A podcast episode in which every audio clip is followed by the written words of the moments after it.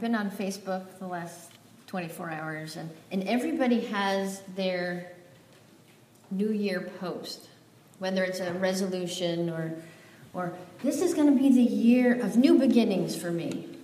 This will be the year of renewal. This will be the year of rest. This will be the year of you name it. I'll find a husband. I'll do this. I'll, you know, everyone has their, this is going to be the year that I do this.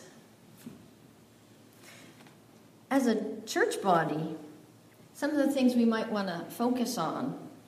Well, this is going to be the year that we reaffirm our goals and purposes for being here. This is going to be the year when we acknowledge the plans that God has for our lives. This is going to be the year when we leave behind our past, not dwell on our past, but look ahead. This is going to be the year when we press on and persevere to the goal that God has set before us. This is the year that we're going to dedicate our lives to God. But you know what? You can't just snap your fingers and have that happen. It doesn't work that way. In order to accomplish those things, if you want to have a better year than last year, if you want to have a beautiful, momentous 2017, we have to learn how to build and maintain a good attitude, a positive attitude. Because everything that's good in life starts with a great attitude.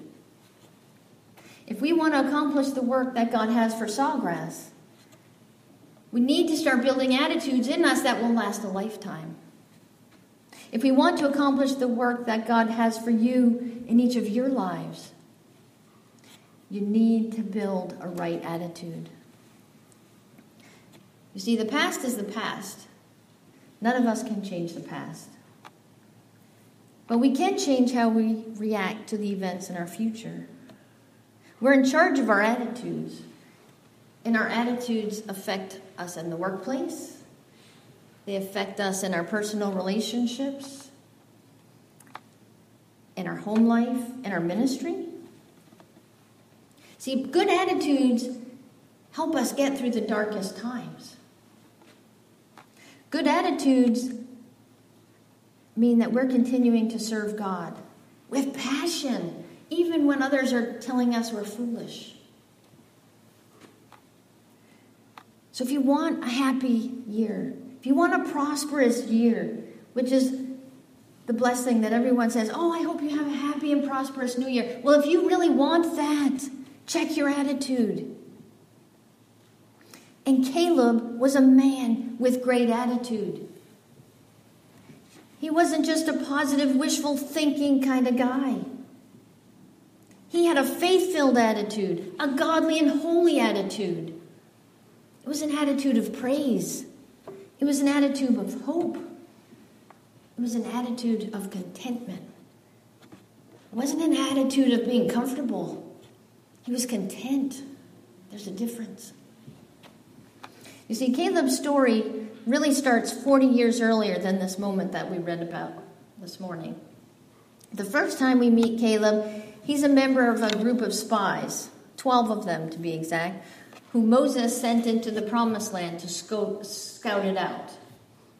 They spent 40 days wandering around in the land, and when they returned, they're carrying these massive bundles of fruit to show the people, and they say, Indeed, it is full of milk and honey, just like the Lord said. Numbers 13 28.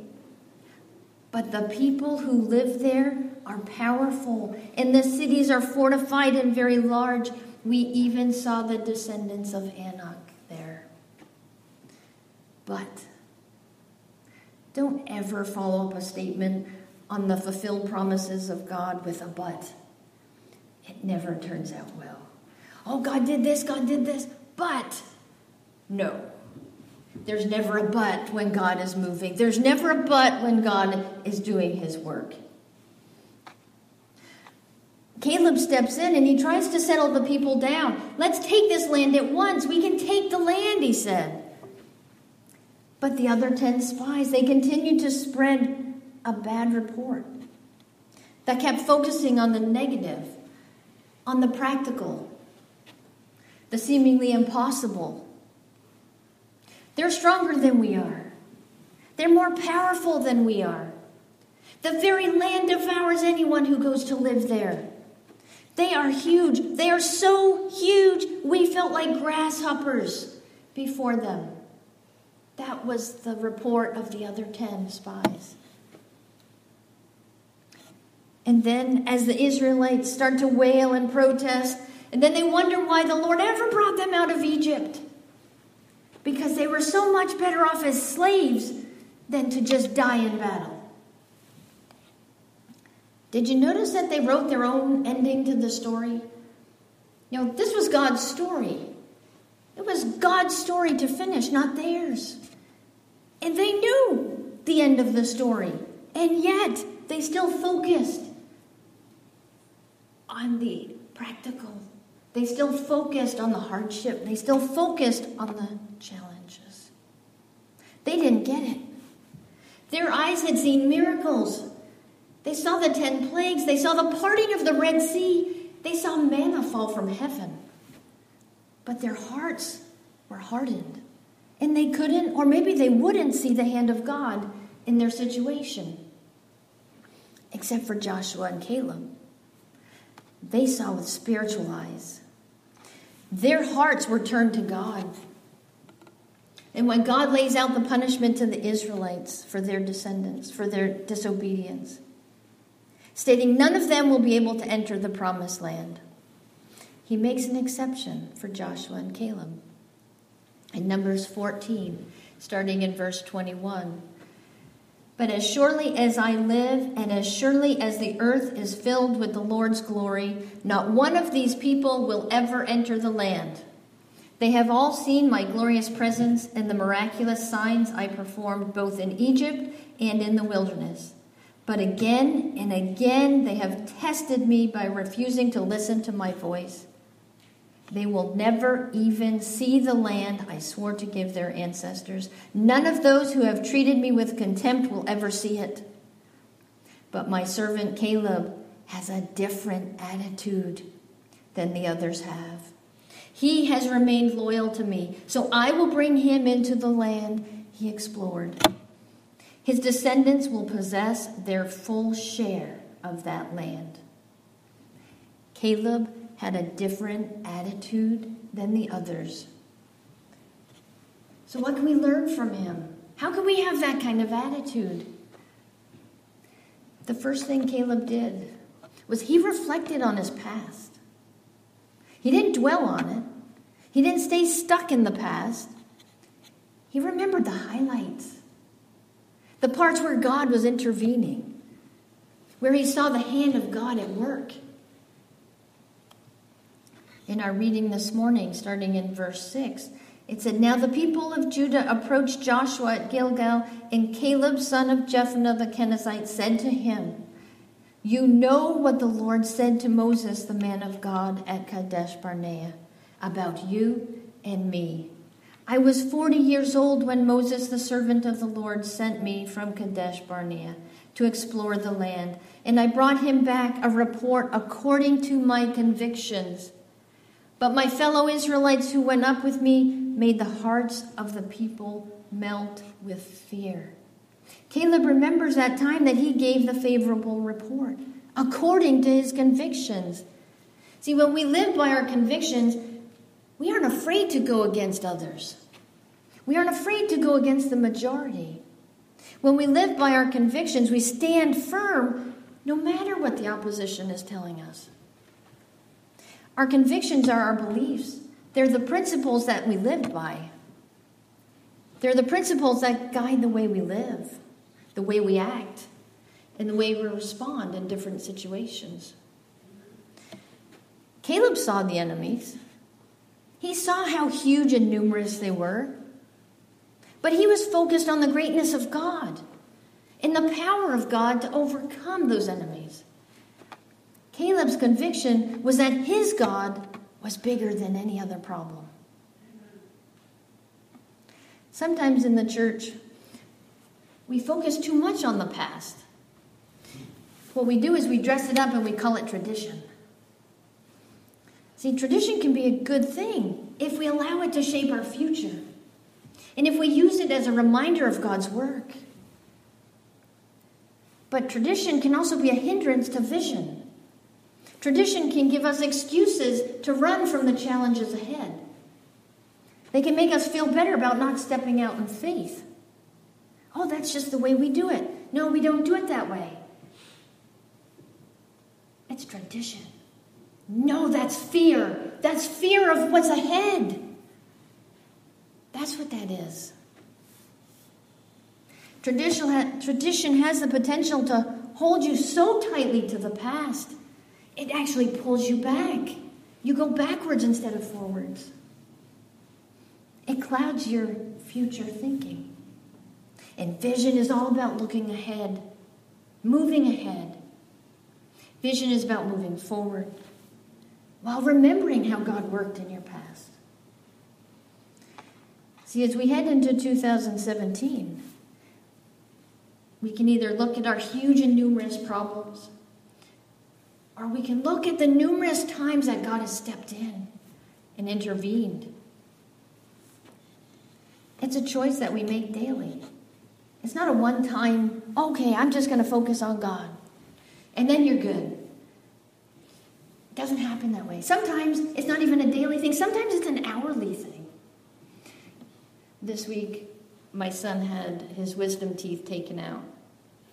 And, you know, so it was down in Aventura, which was alien place to me. I'd never been down there. So it was difficult trying, you know, fighting the traffic to get there and then finding parking places. It was just ridiculous. And I'm glad none of you were in the car with me. So we finally get settled in a, a parking space. We, we walk over there. We get up there. He gets settled, and they have the surgery, the whole bit. And we're finally on our way home. Oh, but you know, I know something really cool. When we were in the elevator, there was a young man that was wheeling Tyler out. And he looked at me and he kept looking at me and he said, um, this may sound awkward, but are you his mom or his sister? Huh! Oh, I love you. I said, Well, I'm his mom, but I can't wait to go home and tell my husband what you just said. So we finally we get him settled in the car. You know, he's been sedated, so he's you know a little loopy in the whole bed. And we get home, fight the traffic to get home. We get in the house, and of course Tyler has the things wrapped around all the ice. Well, the dog doesn't recognize him thinks he's a burglar, and bites him. He bit him in the leg. Yes. And so I'm thinking, oh no, what? So now I got to go back to the hospital, or so I looked. He was he was okay, and I got him settled, put the dog away, and I said, all right, now I need to go to the store and get some ice cream. And so we get in the car. Emily and I get in the car. We go to the parking lot. And I swear all the crazy drivers were out. I'm walking in, you know, I'm driving in, and a woman starts backing up. And I said, She'll see me, she'll see me. I'm right here, she'll see me. No, she never stops. I'm laying on the horn. Stop, you're going to hit me. And she just keeps going. And then finally she goes ahead and she almost hits someone else. And, and I just thought, this isn't a daily thing, this is an hourly thing sometimes. Sometimes it's really hard. Sometimes it's hard. Life throws us some curveballs, and it's not easy to say, Lord, what are you doing? I don't understand. I don't get it. Maybe I'm not meant to. That's okay. But Caleb understood. He understood. He spent 40 years walking in the desert, and he did nothing wrong. Remember that. 40 years. He was in the desert. But he did it right by God. And he still had to spend 40 years in the desert. See, we need to learn to respond as Caleb did. Caleb silenced the people before Moses and said, We should go up and take possession of the land, for we can certainly do it. That's a great attitude. That's a great attitude that's based on the strength in the experiences that you have with God? How do you view the problems in your life? Are they those looming giants that overwhelm you? Are you looking at them feeling like you're a grasshopper? Are you withdrawing from those challenges? Or are you holding tight to the greatness of your God? The second thing that Caleb did was use his time wisely. He made the most of every opportunity that God put before him. In verse 10 and 11, it says, Now then, just as the Lord promised, he has kept me alive for 45 years since the time he said this to Moses, while Israel moved about in the wilderness. So here I am today, 85 years old. I am still as strong today as the day Moses sent me out. I'm just as vigorous to go out to battle now as I was then. I hope when I'm 85, I'm that full of energy and life. But again, 40 years in the desert, wandering, hardship after hardship after hardship.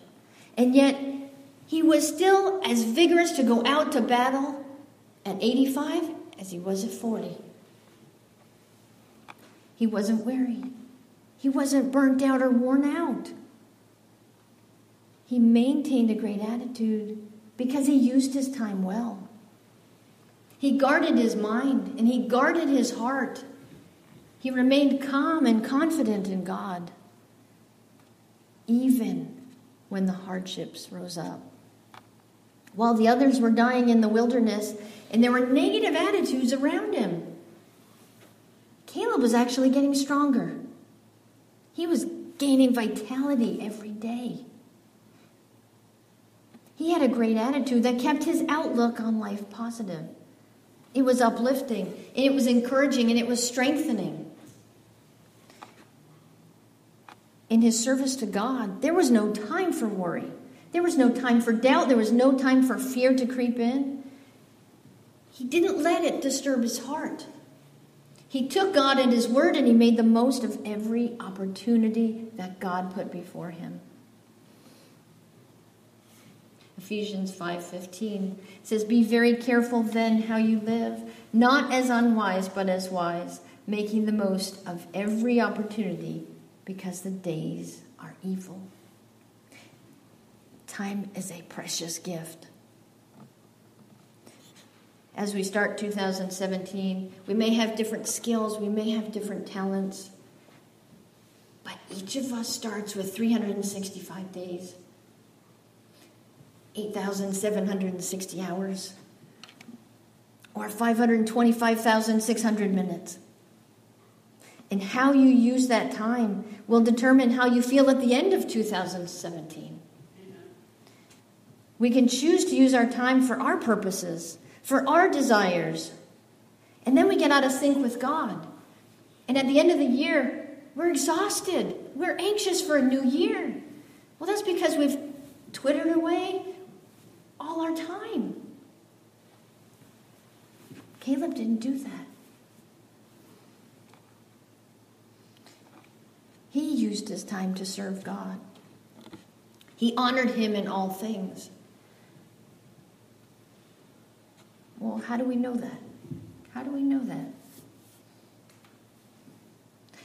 Because scripture tells us on several different occasions that Caleb served the Lord wholeheartedly. In the eight verses of our text this morning, Caleb is described as serving the Lord wholeheartedly three times. In verse 8, I, however, followed the Lord my God wholeheartedly in verse 9. Because you have followed the Lord my God wholeheartedly.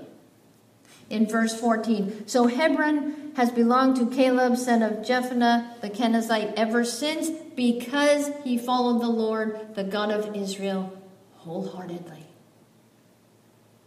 When we serve the Lord wholeheartedly, he has our whole heart. Our hearts aren't divided. They shouldn't be divided between the Lord and the world. Wholeheartedly means that we're striving towards fulfilling the greatest commandment to love the Lord our God with all our heart, all our mind, all our soul. They're not just a Bible verse to memorize, they're not just words that we recite. In fact, we shouldn't need to say those words at all. Our lives should reflect it. Wholehearted devotion to our Lord, it doesn't leave room for discouragement. It doesn't leave room for laziness. Fear and doubt will have no space if you're wholeheartedly devoted to the Lord. Remember, there were 10 other spies with Caleb. They saw the same exact challenges. But because their hearts were divided before God, because they didn't serve the Lord wholeheartedly, they walked by sight and not by faith. With their hearts divided, there was room for distrust. There was room in their hearts for discouragement and fear to settle in.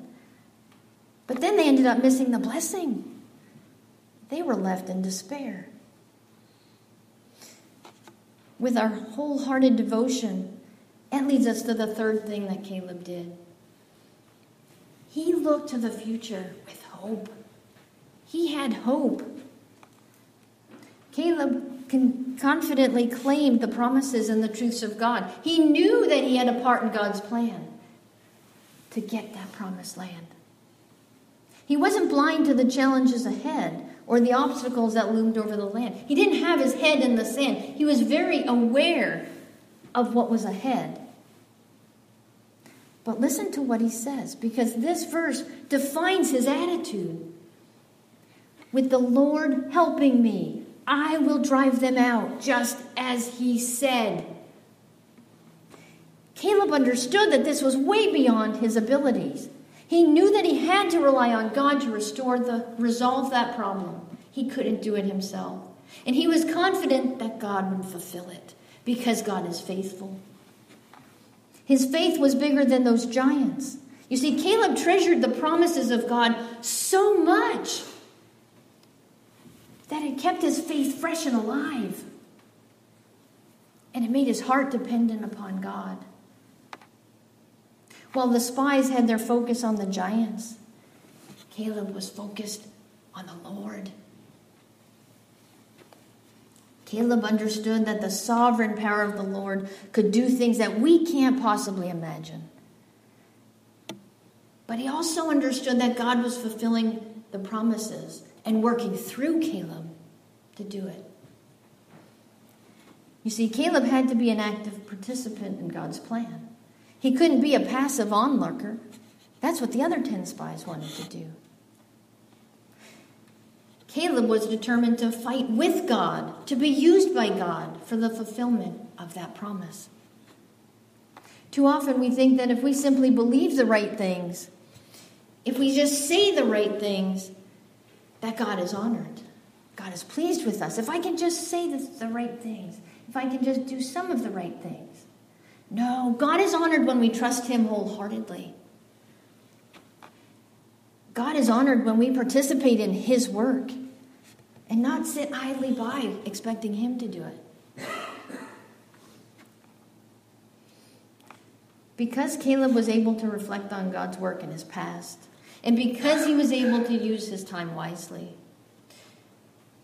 making the most of every opportunity, and serving the Lord wholeheartedly, because he was able to look ahead to the future with hope, he had a great attitude. And because of that, he could say, Give me the mountain, give me the hill country. The mountain was filled with the giants. The cities were walled off. It was a place filled with risk and pitfalls. It was dangerous. It was foolish and stupid to say, Give me the mountain. Let's be honest, it was stupid. From a secular perspective, it was dumb for him to say. Everyone else was looking at him saying, What is wrong with you, Caleb? Are you crazy? But Caleb knew that God's highest blessings are fenced within the greatest challenges. If we want to finish 2017 stronger and better than we are today, as individuals, as a church body, we must not settle for comfortable. God doesn't want us to be comfortable. He wants us to become more like Christ. And that only happens when we claim our mountains, when we run towards our mountains and conquer them in the power of God. There's a quote from Francis Chan in his book, in his book Crazy Love. He says, But God doesn't call us to be comfortable. He calls us to trust Him so completely that we are unafraid to put ourselves in situations where we will be in trouble if He doesn't come through.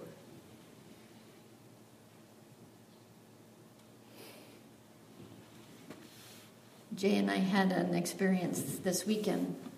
I think I've shared with you how we we felt God telling us to move to Hollywood because this is where God wants Sawgrass to do ministry. They often say that the message is for the pastor first and for the congregation second. And we found a house, and we felt very strongly that this was the house God was telling us to purchase. And on paper, it's stupid, it's foolish. I've had people, you know, looking for advice, and they go through every practical thing. What about this? What about this? What about this? On paper, it can't happen. There's just no way. And so we put in a bid, and they counterbidded, you know, the whole process. And yesterday, I woke up and all these numbers were in my head about, oh, we can't do it. We can't do it. There's just no way we can do this. There's no way that this can work. And so we, we both got up and, and we prayed. And we prayed. And as we were praying, we both just started crying because this was it. This was our Caleb moment. This was us saying, Give us a mountain, Lord.